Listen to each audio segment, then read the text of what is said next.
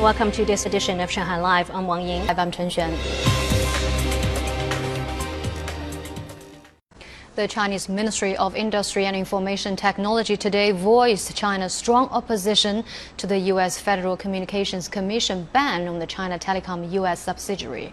The statement came after the FCC vote, voted to revoke China Telecom America's license to provide telecommunications services in the United States last week. The Commission cited national security as concerns as the reason for the ban. The ministry said China Telecom Americas has been operating in the U.S. for nearly 20 years, abiding by U.S. laws, regulations, and regulatory requirements.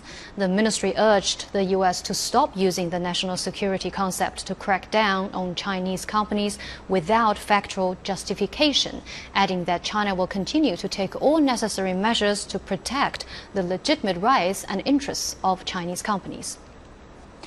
Among the three award categories, four science projects in Shanghai took home first prizes, including one involving new porous materials and another a rice strain that requires only half the water. Here's Sensitive with details. In the Natural Science Award category, a Fudan University chemistry professor took home first prize for creating a new method for synthesizing ordered mesoporous carbon materials.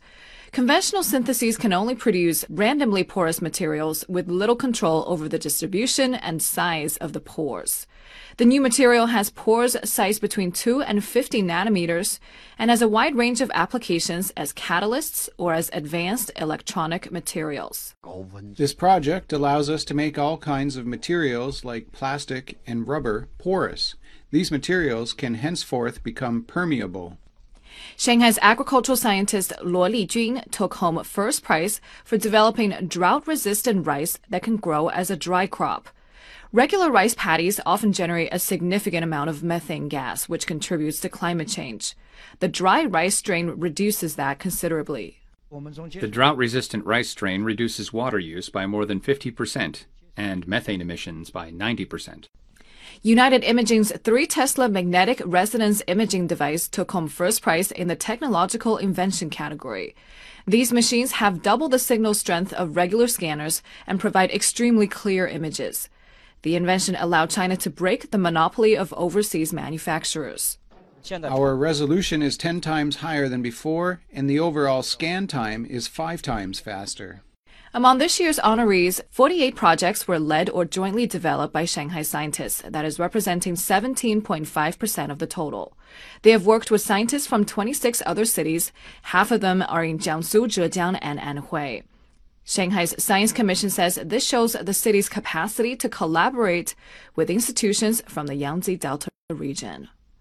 Suzy Shanghai Live.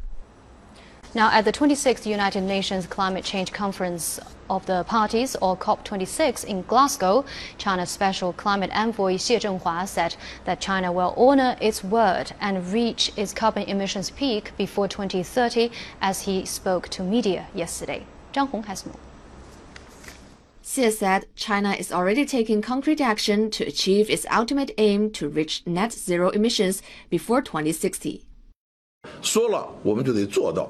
We have made our promises, and we will honor our promises with action.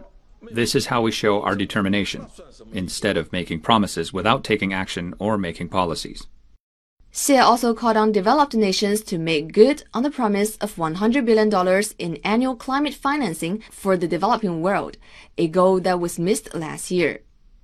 Leaders at the UN Climate Summit have pledged to stop deforestation by the end of the decade and slash methane emissions, a very potent greenhouse gas.